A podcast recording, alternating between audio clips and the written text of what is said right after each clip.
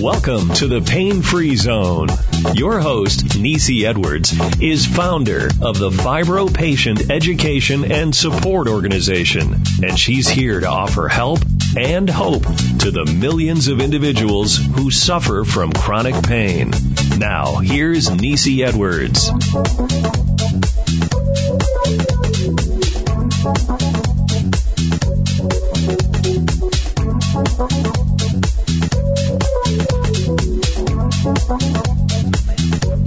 I can't hear anything.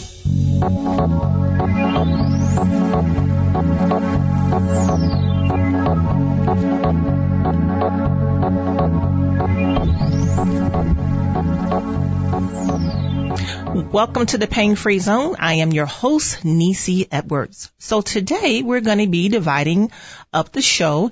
For the first half an hour, I'm going to be sharing with you all about the Mayo Clinic, my journey to the Mayo Clinic, my experience. And the second half of the hour, we're going to be talking about our upcoming Solidarity Summit. And I'm going to give you the details about that. It's an online summit and share with you what you need to know about the summit and how you can benefit from it.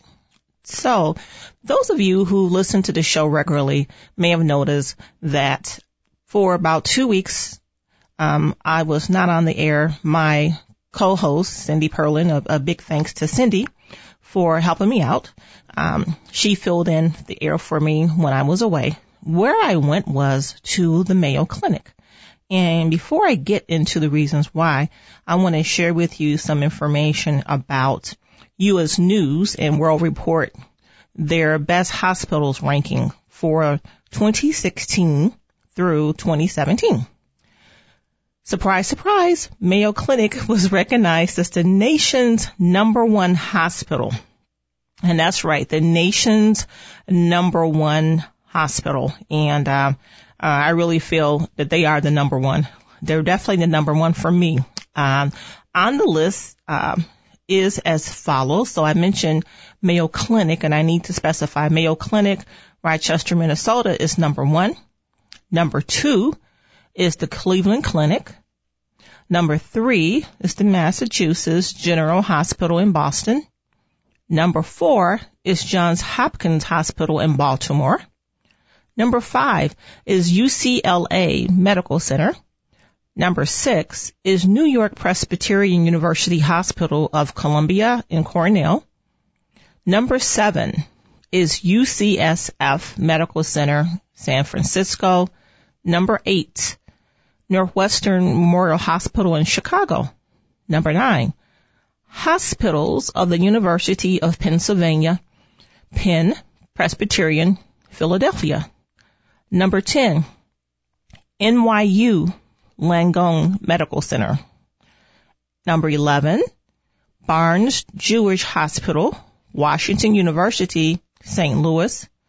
Number 12, UPMC Presbyterian Shadyside, Pittsburgh.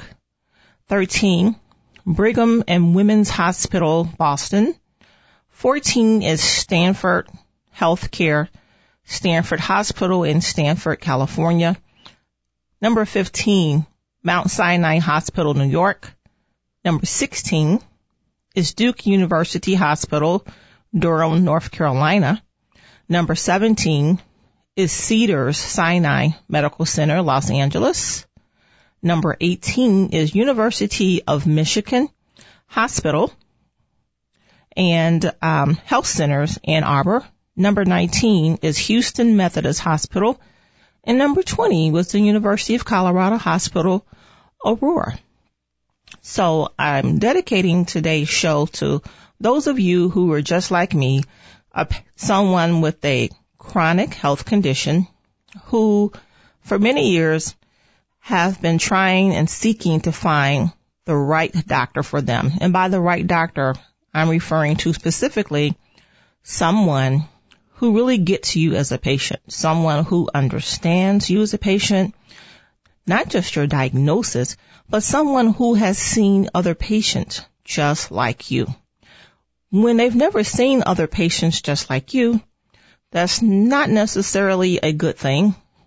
Uh, for starters, number one, if they haven't seen patients just like you, they really don't have much experience with your condition.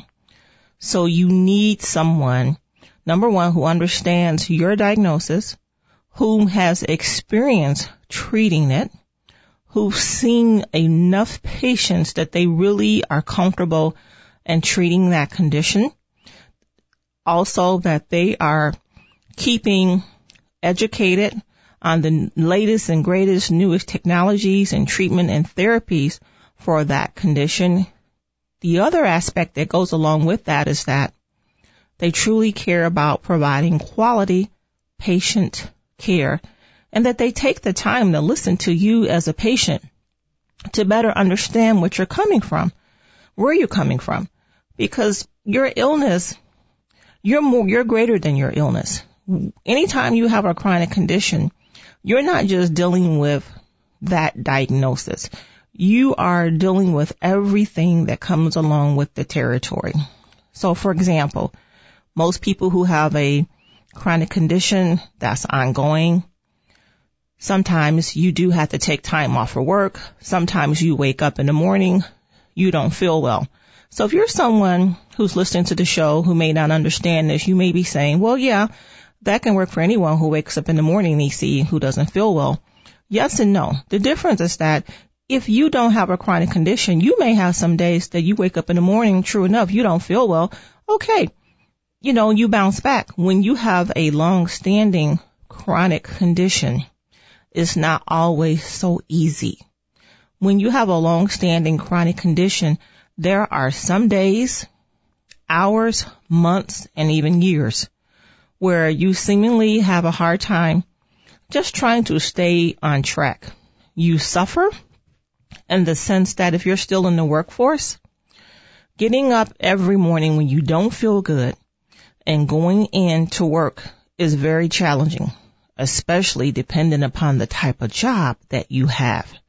There are some employers out there who will do their best to work with you, and then there are some, let's face it, who just don't care not to mention your coworkers. And you don't want to go to work telling everybody what your personal business is. That's your own PHI, your own personal protected health information that needs to be kept private. And I say private because if that information gets in the hands of the wrong companies or individuals, they will use that information to discriminate against you based upon your diagnosis. People with a chronic condition they're used to, just like many of you, working a job. They have a wealth of experience, but sometimes they're not given the opportunity to really excel in the manner in which they can because the company that they work for may not be willing to make personal modifications for them in order to be successful on the job. On the job, you typically get your maybe two 15 minute breaks you're lucky if you get the two 15 minute breaks and they permit you to take, let's say, another 20 to 30 minutes. In addition to that, some employers, let's say you're someone that has carpal tunnel syndrome. Um, there are a lot of modifications. I'm just using that as an um, example that came to mind because you see that a lot in the workforce also, where employers will make modifications to raising your desk, lowering your desk, making certain that you have the ergonomic equipment that you have. But not all are willing to do that because there is a fee involved. Lowering the desk, raising the desk, making certain that it's ergonomically fit for you. Every employer is not willing to do that. I don't care even if the law even states that there are certain things that they're required to do. Some of them will willfully even disobey those rules and guidelines. I once worked for a company where the um, the restroom for for the disabled was not even in the same office suite. They had to take the elevator and go over far to another building just to be able to access the washroom for for handicap, uh, which I think personally is crazy that that shouldn't be permitted. But today's show, like I said, is dedicated to those of you who are like me with a long-standing chronic condition. So what do these hospital rankings mean and should they matter? So let's say you are a patient in your 80s or 90s with pancreatic cancer. Just using that as an example. So you're in your 80s and your 90s and the doctor tells you you may need to have surgery. So most hospitals would reject you possibly as a patient due to your age. Two, some would reject you if they do not have these surgeons, the specialists, who have the expertise to remove the cancer without harming the rest of your fragile pancreas. And there are some who really don't care.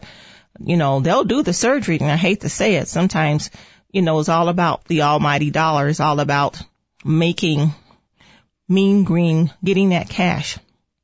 But your health should not be compromised. And these rankings should matter to us as chronic, as a patient with a chronic condition because this is your kind of like, I view it as a roadmap for you to assess and research what institutions are out there. So using myself as an example, I was diagnosed probably about 17 years ago with an autoimmune condition.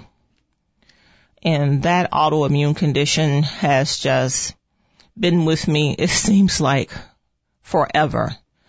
You know, it's, it's always there. It's, um, it has never left me. I've been taking medication for it for 17 years.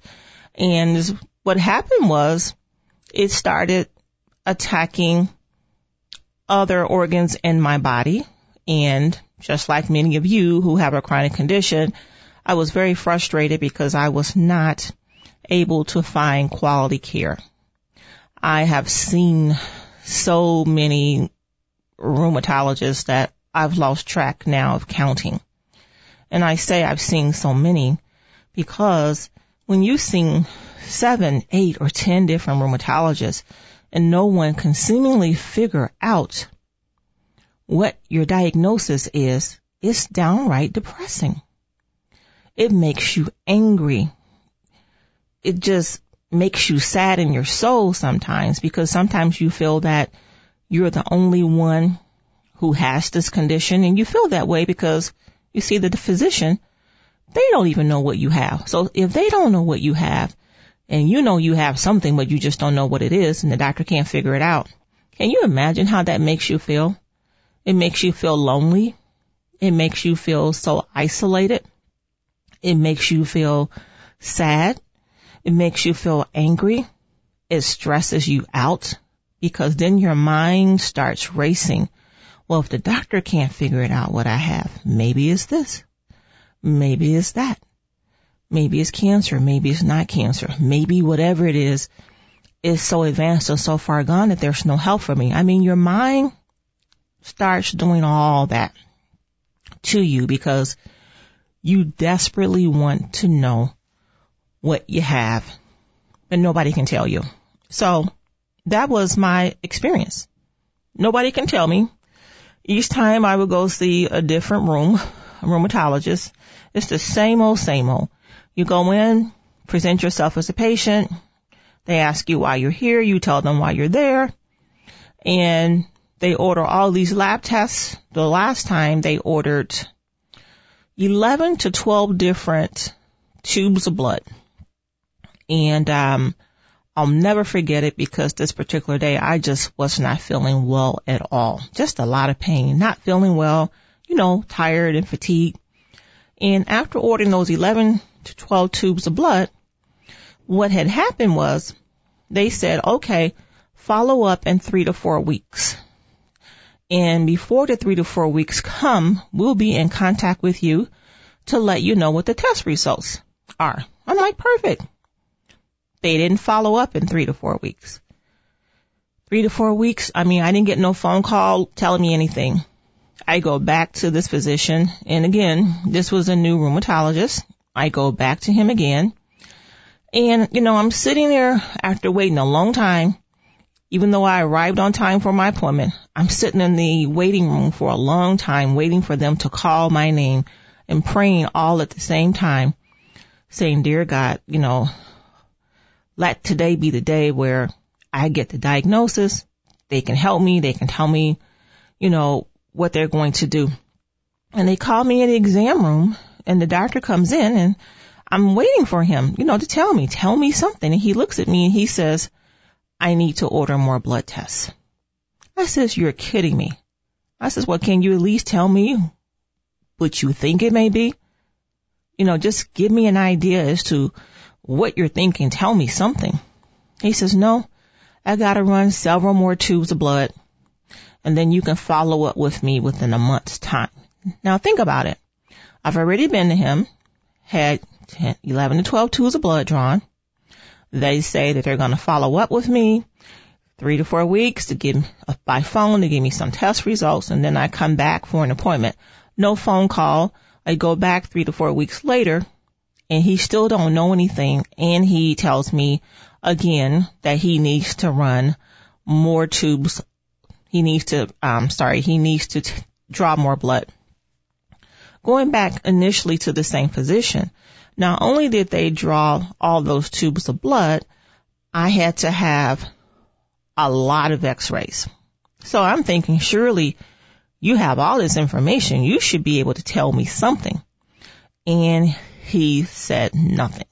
He did tell me that I needed to have some ultrasounds done and that his staff would follow up with me and schedule the appointment. And I said, okay. And you know what happened? They never followed up with me. They never made the appointment. So here I am calling back to this new doctor. Here I am, this new patient calling this doctor back again saying, okay, you know, I was in your office. This was the situation. Someone said that they would follow up with me. They didn't. Then they were supposed to schedule the ultrasound and they didn't schedule that either.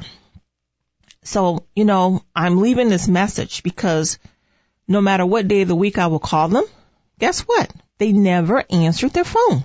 I always received a voicemail message.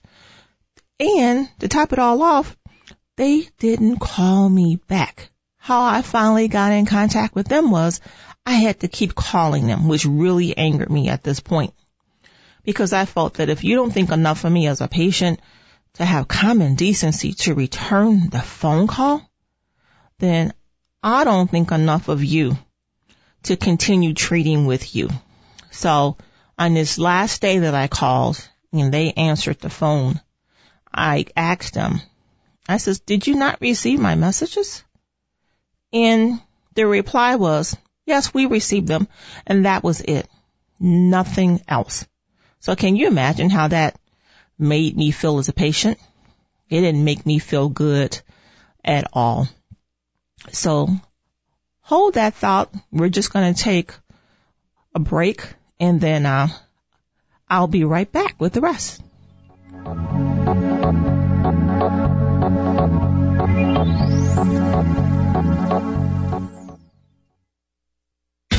Welcome back to the Pain Free Zone. Here's Necie Edwards. Welcome back to the Pain Free Zone. I'm your host, Necie Edwards. So what we're talking about the first half an hour is my experience and my journey to Mayo Clinic. I shared with you earlier what the um, U.S. News and World Reports what the um, best hospitals, the rankings for 2016 to 2017. So I want to pick up where we left off. I was sharing with you all about my experience with this um, one rheumatologist. So anyway, when he, you know, not the doc, not the doctor, but the physician staff, when I asked the question, well, did you get my messages? And they said, yes, we got them. That was it. Not, I'm sorry I didn't call you back. Nothing. So that didn't make me feel valued. It didn't make me feel respected. And that was the end of the conversation. So at this point, you know, imagine I'm very angry because I've seen back to back physicians and no one could figure out what's going on with me. And I started to think that, you know what? I've heard so much about Mayo Clinic Um, my former neighbor had told me a lot about um, the Mayo Clinic. Um, she since relocated, but um, what she had shared with me about me be two years ago was that she had two family members that was um, having some serious um, problems with their heart. They went to Mayo Clinic and they were able to get to the root cause as to what their diagnosis was and got them back on track. They're excelling. Their health is improved. They're thriving as patients. And she has shared with me that, you know, that's the best hospital in the world. And I always remembered in the back of my mind what my neighbor had shared with me about her experiences at Mayo Clinic. Then I had a family member whom had traveled to Mayo Clinic a couple of years ago as well. And they spoke very highly of Mayo Clinic. So it was just a natural, you know, progression for me to say, hey, you know, I'm going to go to the Mayo Clinic. Well, you don't just go to the Mayo Clinic. Um, there is a process. And the reason why I say you just don't go is because Mayo Clinic is just so large. There are so many physicians and you basically need an appointment. And so what the process was, just to share a little bit of that with you was I called the Mayo Clinic, I spoke with one of their representatives and shared with them what was going on with me. And they said that someone would be calling me back the very next day to do an assessment. And they were true to their word. They called me the very next day and they were timely. They were very pleasant. They were very professional and they took down some information, asked me a series of questions. And it was kind of a lengthy call. I would say for that call, maybe 45 minutes, close to an hour. Um, but anyway, they said, okay, we're going to review all the information you've provided and we're going to get back with you within a few days to let you know if we feel that we can help you. So they called me back and they says, yes, we feel that we can help you. We would love for you to travel Necie to the Mayo Clinic. And my appointment was for, at that point, three weeks later, which I thought was very good, very reasonable considering the, the distance that I had to travel from the Chicagoland area to the Mayo Clinic in Rochester, Minnesota. Because if you think about having to see a specialist, sometimes to see a specialist, and I'm speaking of locally, you, call the doctor to, to try to get an appointment, you may have to wait eight weeks. Sometimes they'll tell you they're three weeks booked up. But Mayo Clinic, they got me in in three weeks time, three weeks tops. So I had to go there twice. So the first time I went there, I just took the train there. And in Chicago, if you're taking the train, you, you take the train and it lets you off in Winona, uh, Minnesota. And from there, you can just get, um, picked up from one of those transportation companies or a shuttle. And then they pick you up at the uh, train station and they sh- shuttle you directly to Rochester, Minnesota. You know, you check into a hotel. Uh, I made an I made, um, I reserved a room. And so before I even left for Mayo Clinic, they had already sent me an email as well as a package in the mail letting me know that these are the dates of all my appointments these are the physicians that I am going to see, the buildings, what you need to know, everything.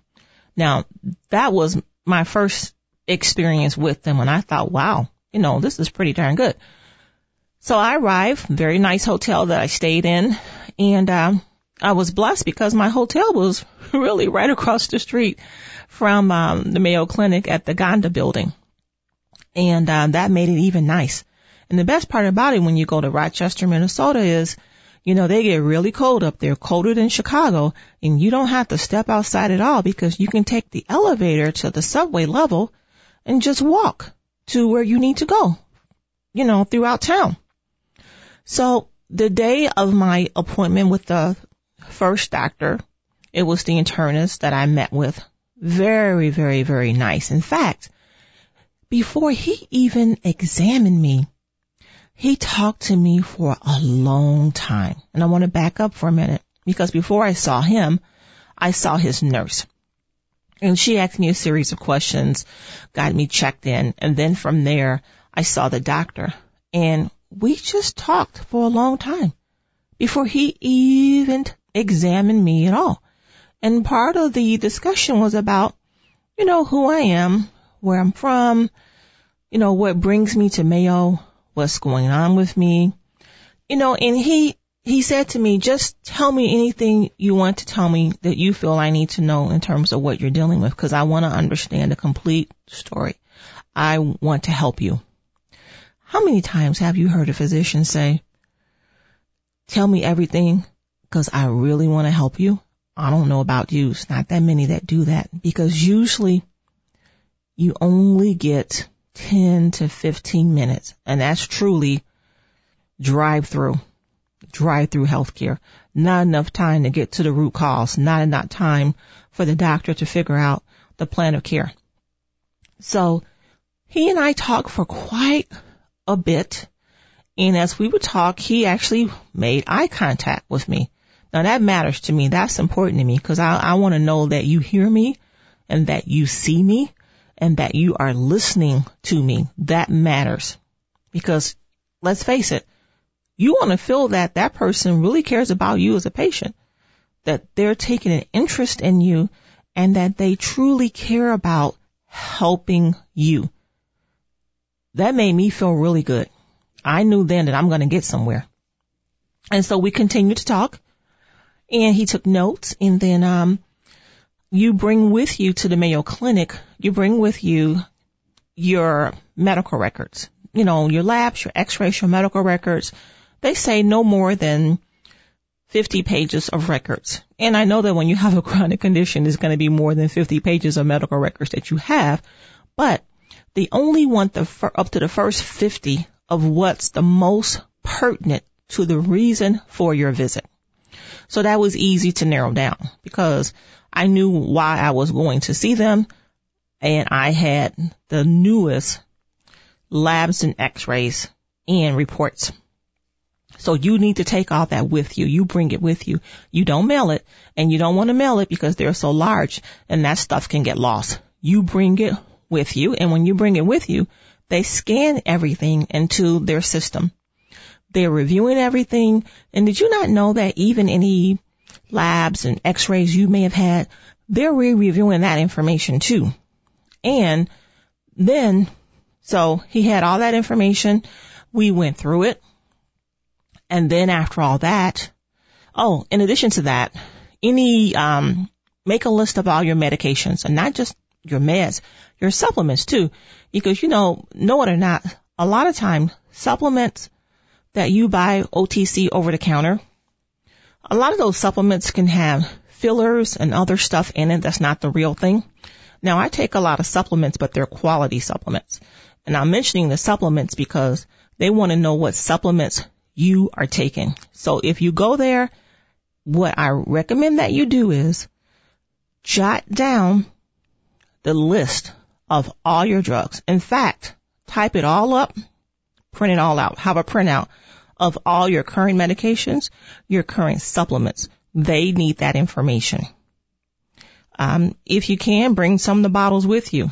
Um, my bottles of my supplements, of course, I couldn't bring because I have a lot of supplements because I also do a lot of juicing and so they're bigger bottles so they wouldn't travel well but you just put them all together on the list so that you can present that to the doctor because they need to know. Because think about it. You could be taking a supplement or something that may be interacting with your meds without you even being aware. So that's why you want to be concise. So for me, the way I approached it was, this may be a once in a lifetime opportunity to travel here. So I'm going to make it the best experience for me. I am going to be organized and prepared. I'm going to be organized to have all of my current medical records. I'm going to have a list of all my drugs as well as my supplements. Any surgical procedures you have had, have all that organized. The dates. Don't go there and you can't tell them anything because then you've wasted your time and you've wasted their time because there's other patients that could have used that time to get in to see the doctor. So I'm sharing all this with you so that you can be organized. You owe it to yourself. That's part of your self-care to be organized with your medical records and for you as a patient to know your dates. Dates in terms of, okay, you had this surgical procedure when? Don't say 10 years ago, 50 years ago. You know, know it. Know the dates. Even know what the procedure was. All that stuff matters. It may not matter to you, but it's going to matter to them. Okay. So I gave them all that information, well documented and organized, and then we proceeded to the exam. And it was a lengthy exam. He was very gentle. He talked to me. And um, I thought, wow, this is really thorough. Do you know? I thought about it when I returned to my um, hotel room. I says, wow, I am really exhausted. And I said, why am I exhausted? And then I realized because he spent that much time with me, getting to know me, asking me questions, looking at my medical records, and just talking to me. And I realized at that point in time that, wow, I don't know any other doctor, let alone rheumatologist, who has done that. Now, my primary care physician, which is rare, um, he had taken a lot of time to get to know me but not at that higher level. And it was just simply amazing to me from that first visit. So after that exam, we talked about some things and, um, he says, okay, I've examined you. I've looked over everything. Um, Necie, I'm the internist. So at this point, he says, when you leave here, I'm going to send you over because although you have these labs here, there are some other labs that you need to have done that was never ordered before. So you go to the lab and he says, now you go to the lab, you come back and he says, I'm to order some other physicians for you to see. I also want you to see a rheumatologist here. So I went, I had the labs done and, um, at that point, I had a few other appointments done but uh, then I had to leave and come back home because my appointment for the rheumatologist wasn't for a few more days because at the time they were having some type of conference going on and they were booked with this particular rheumatologist that I needed to see. And I remember one of the office staffs telling me that the physician that I need to see, just how thorough he is and that, you know, he takes a lot of time with his patients and um, would I mind staying there for a few more days or going back home and coming back? And I says, absolutely. I mean, why not, right? I mean, it's worth it to me. And so I met with this rheumatologist. We went over my lab results and, um, he shared with me, you know, his preliminary findings, but he also mentioned to me, okay, he says there's some, something else I need to just double check. And he looked at me fairly squarely in the eye and he says, Necie, I've looked through all your medical records. You've been dealing with this for way too long not to have a diagnosis. And he says, I owe it to you as a patient to give you the diagnosis to let you know what's going on. He says, because this is ridiculous to be suffering and dealing with this for so long and not to know what's going on. And, um, he gave me my diagnosis and, um, I just felt relieved that, you know, after all these years, I now know what's wrong with me. Um, he even explained to me that that was part of the reason why I was experiencing things, you know, with the autoimmune condition. And I mean, they just give you the big picture. And from there, I had to see another physician and then I had to have, um, an MRI with contrast. And so I had never, I've had MRIs before, but never an MRI with contrast. I've had had other, um, tests with contrast, but the contrast that they use for the MRI, um, is different uh, from the CT scans. And um, wouldn't you know it, I would have to have an allergic reaction to the dye. And I was having the allergic reaction where my lip felt like it was getting numb, um, a lot of itching, and they were so kind. And you know, um, at this point, I believe I was in the emergency room area, and they says we're going to keep you here and, and monitor you just to make certain uh, that all is well. They gave me Benadryl, and again, I felt really cared for. Not, I didn't feel like a number. I mean, they were really, really concerned uh, about me and told me that if there was no one there with me, that they would not be able to release me. But my husband um, was there with me on this particular visit, and it was fine. And then um, I got up the next morning, went back to Mayo Clinic, and got the rest of my diagnosis. And before I even left, they had already put together a plan of tr- care for me, a plan of treatment that told me number one, this is your diagnosis. And not only is this your diagnosis, this is the medical care and treatment that we're recommending that you have done. So hold that thought, folks. We're going to get ready for another break and uh, we'll be right back.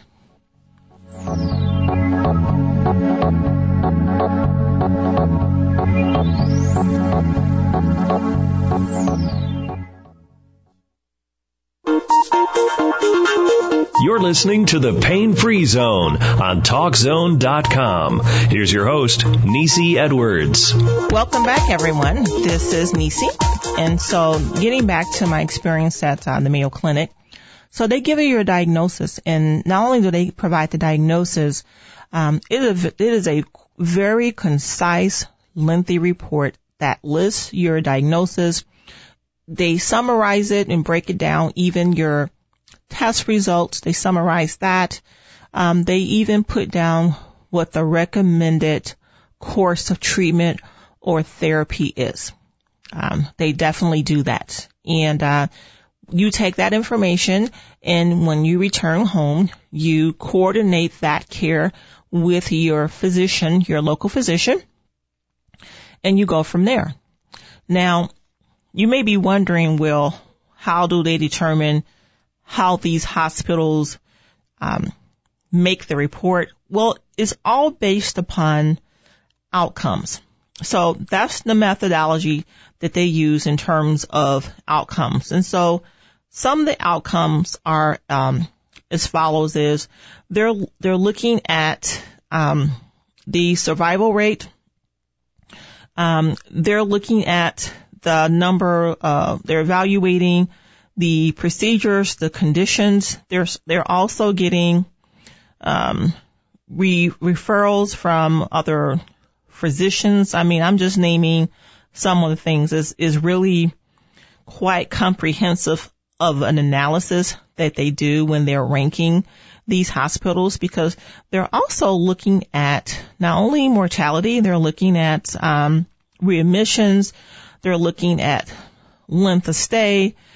Um, foremost, they're looking at the quality of care. So there's about in 20 in 2017 U.S. News World Report, they evaluated more than 4,500 hospitals across more than 75 measures for care.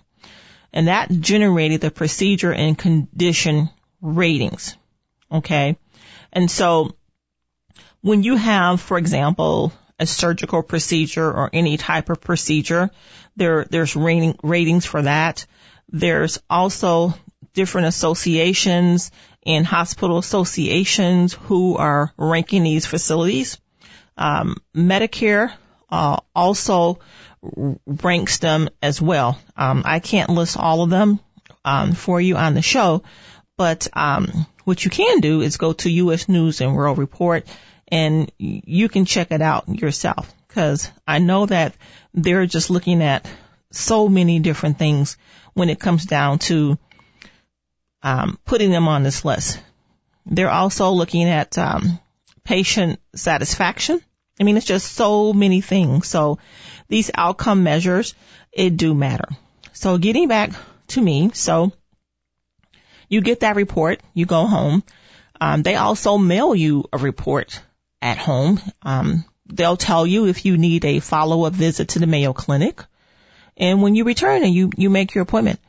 And they're just kind very, very thorough. I was so happy that I went. The only thing that made me angry was the fact that it took so many years to get to my diagnosis. And I really, to be honest, I really feel that this should have been achievable a long time ago. And the reason why I feel that it wasn't is because we need to stop all this drive through delivery. We don't have, um, a healthcare system in the U.S. We have a sick care system, and I say that sick care system because there's really nothing in place um, for you to go someplace for the doctors to really take the time to figure out what's wrong with you. Think about how many times you've made an appointment with your doctor. The number one thing they're asking you is what you're coming in to be seen for. They're asking you that question because that determines how much face to face time you are going to get with your physician. And, um, in terms of what I need, you know, before I went to Mayo, these doctors were not willing to do that. Now, I was saying to my husband, I said, you know, it's amazing. I go to Mayo Clinic and get a diagnosis and get a plan of treatment. But doctor locally and at home, I gotta keep going 30 days here, 30 days there, and 30 days there. More tests, more tests, more tests. And they still can't figure it out. Stop and think about how much money that costs. Okay. Each time I go to the doctor, there's a copay. There's a co-insurance. You know, there's all these labs. I mean, there's always something, but yet they can seemingly never tell you what's going on with you. So for anyone listening to the show, you may have a loved one or so a loved one with a chronic condition or maybe even yourself. I'm sharing my journey today with you about the Mayo Clinic because I want you to know that just like, and I'm going to speak to women first. Ladies, just like, you know, we'll travel far to get our nails done, to get our hair done, you know, even the foods you buy. You know, you may travel across town or other places to buy certain foods. You know, we've got to be more diligent when it comes to our health. We've, we've got to really become our own health activists and to go out there and get the care and treatment we need. Now I had to travel all the way to Mayo Clinic. I've shared with you all today the top 20 hospitals for the 2016 to 2017 best hospitals honor roll. You may live in some of these cities and states where you may not have to travel as far as I did. And if you are, you're blessed, but um, I had to travel a distance and I'm so glad I did because you know what? It's all about self-care. I love myself enough that I want the very best. Now, sometimes, you know, some doctors may not want you to go to the Mayo Clinic, and I'm going to tell you why. You may talk to your physician and say, hey, I'm going to the Mayo Clinic. Now, when I went to the Mayo Clinic, I did not need my, my physician's, um, approval. I have healthcare insurance. It is not an HMO, so an HMO you do need a referral. Um, I have a PPO plan, and you call your insurance to verify that they're in network and Mayo Clinic was in network. And if they're out of network, then, you know, you have to decide upon yourself financially if you can afford to go or not. But find out if they're in uh, network, and they probably are in network with a lot of these healthcare plans due to their sheer size and their specialties. And, um, you know, it does matter. Self care does matter. You have to put yourself first. Some doctors may not want you to go to Mayo Clinic and not just Mayo Clinic. I'm going to give you an example of something. Some doctors will keep you coming back and back, coming back, coming back and coming back. Never give you a diagnosis. Why? Because they don't know what they're doing is outside of their scope. And many of them are not going to tell you, you know what? I'm not familiar with this it's outside of my scope. I'm going to refer you out. They're not, all of them are not going to do that because if they work for a medical association or a clinic, that may not be the messaging that that organization is giving the doctors. They may be telling them, no, no, no, no, don't refer them out. Don't refer them out. You just keep them coming. You know, we'll figure it out. Mm-mm. Don't let them do that to you. Your life is too precious to be placing it in someone's hands who don't know what they're doing. You need to be somewhere where you can get the help and treatment you need. Now, right now I'm going to speak to my fibromyalgia um, warriors and chronic pain warriors. You know, when it comes down to fibromyalgia, it's a syndrome, right? It's a syndrome of many conditions. Doctors seemingly can't figure out what to do with us. And I say us because I was diagnosed with fibromyalgia as well. Going to Mayo Clinic was really the best thing that's ever happened to me. And you know what? They have a fibromyalgia clinic. They do. They have a fibromyalgia clinic. They understand fibromyalgia. See, that's, that's why I sing the Mayo Clinic high praises because their physicians, the specialties, I mean, think about it. They see so many different patients from all over the world.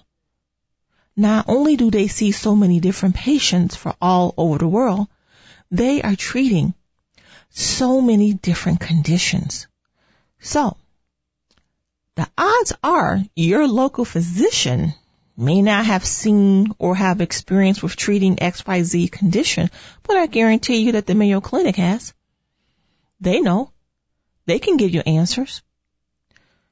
So, purpose in your own heart how you're going to use this information. Mayo Clinic may not be for everyone. I'm just sharing with you what my experience is. Um, grab that report from U.S. News and World Report, and you can see the rankings of all these hospitals yourself. Uh, one thing that I did learn about Mayo while I was there is they do understand fibromyalgia. They have a fibromyalgia clinic, and I've gone to other fibromyalgia uh, clinics in the Chicagoland area where some of these um, they call them boot camps. They're like five weeks, five days a week, very overwhelming. They they don't do that um, at Mayo. Their fibromyalgia clinic, I believe, is two. If I'm not mistaken, I believe it's two and a half days, and um, it's it's a really good program. So check it out. Um, if you're someone that's um, diabetic, for example, they even have um, a program for diabetes. And with their program that I thought was really nice is they even help you with the kitchen prep. You know, I, I saw uh, an oven and everything in there where they teach people how to prep for meals. And I thought, hey, they're all about wellness and they are, they are a large institution. When you go, make certain you have on comfortable walking shoes. You're going to need it. But, um, by and large, it was a, a, wonderful experience and I'm so glad that I went. And if there's others listening to the show today and you're looking for a place and your doctor can't figure it out, hey, check out that list from U.S. News and World Report. Mayo is ranked number one, um, on that list. And, um, Cleveland Clinic is ranked number two, but you can pull the list yourself and you can see everyone that is on the list. So you know, we, um, we're just, we're nearing year end for 2017. And you know what? Make up in your mind that, you know what? My doctor may not can figure out what's wrong with me, but I'm going to find someone whom can. Do not let fear hold you back from venturing out. Because for me, I never want a doctor to say to me, had you come sooner, I would have been able to help you. That's why I went to the Mayo Clinic. So we only have a little bit more time left in the show and I want to talk to you about what's coming up on December 11th. So December 11th is the Holiday Solidarity Virtual Summit. I am the host and organizer of the summit and it's all about five days. We're going to have five days of speakers, a, a different speaker each day on a different topic. It's all about during the holiday, helping it stay the most wonderful time of the year. I don't know that many other places out there that do, that have done summits geared towards people with a chronic condition to help give you tools and guidelines to enjoy the holidays. And briefly, just to share with you who are some of the speakers, we're going to have Dr. Carrie Driska. Uh, she is a Canadian. She's going to be on the show. She's a functional medicine doctor and uh, She is going to be speaking on the summit. So functional medicine doctors get to the root cause. You definitely want to check her out. Then we have Michael Carmen. Michael Carmen, she is a wellness consultant as well as a psychotherapist. And guess what? She was actually on the pain free zone. So you need to go to our episode page and check out her show. She's going to be one of the speakers. And we have Cheryl Meyer, the health muse. She was also on the pain free zone. She's going to be the other speaker. And then we're going to have Dr. Ginevra Liptan. She's an MD as well as an internist. She's going to be on day four and I'm going to be the speaker for day five. And so for each day, we're going to be talking about number one, uh, if you're a fibromyalgia patient, how do you educate your family and loved ones and friends as to what is fibromyalgia? How do you manage during the holiday? We're going to talk about um, stress. We're going to talk about toxins. You know, what you eat, what you put on your skin, all those things, how it affects your health. I'm going to talk to you on day five about affirmations, speaking life over yourself. I mean, it's just going to be a phenomenal summit. It's online. How you get to that information is you go to my website, www.fibromyalgia.patienteducation.info. Or you can give me a call at 224 area code 225 9478 for more information on the summit. You definitely want to check it out. We're going live with the summit on Monday, December 11th. So thank you for tuning in today's show. I'm your host, Necie Edwards. This is the Pain Free Zone, and we've been talking about today Mayo Clinic, my journey and experience, and the upcoming summit, the Holiday Solidarity Summit. Check it out. Be blessed.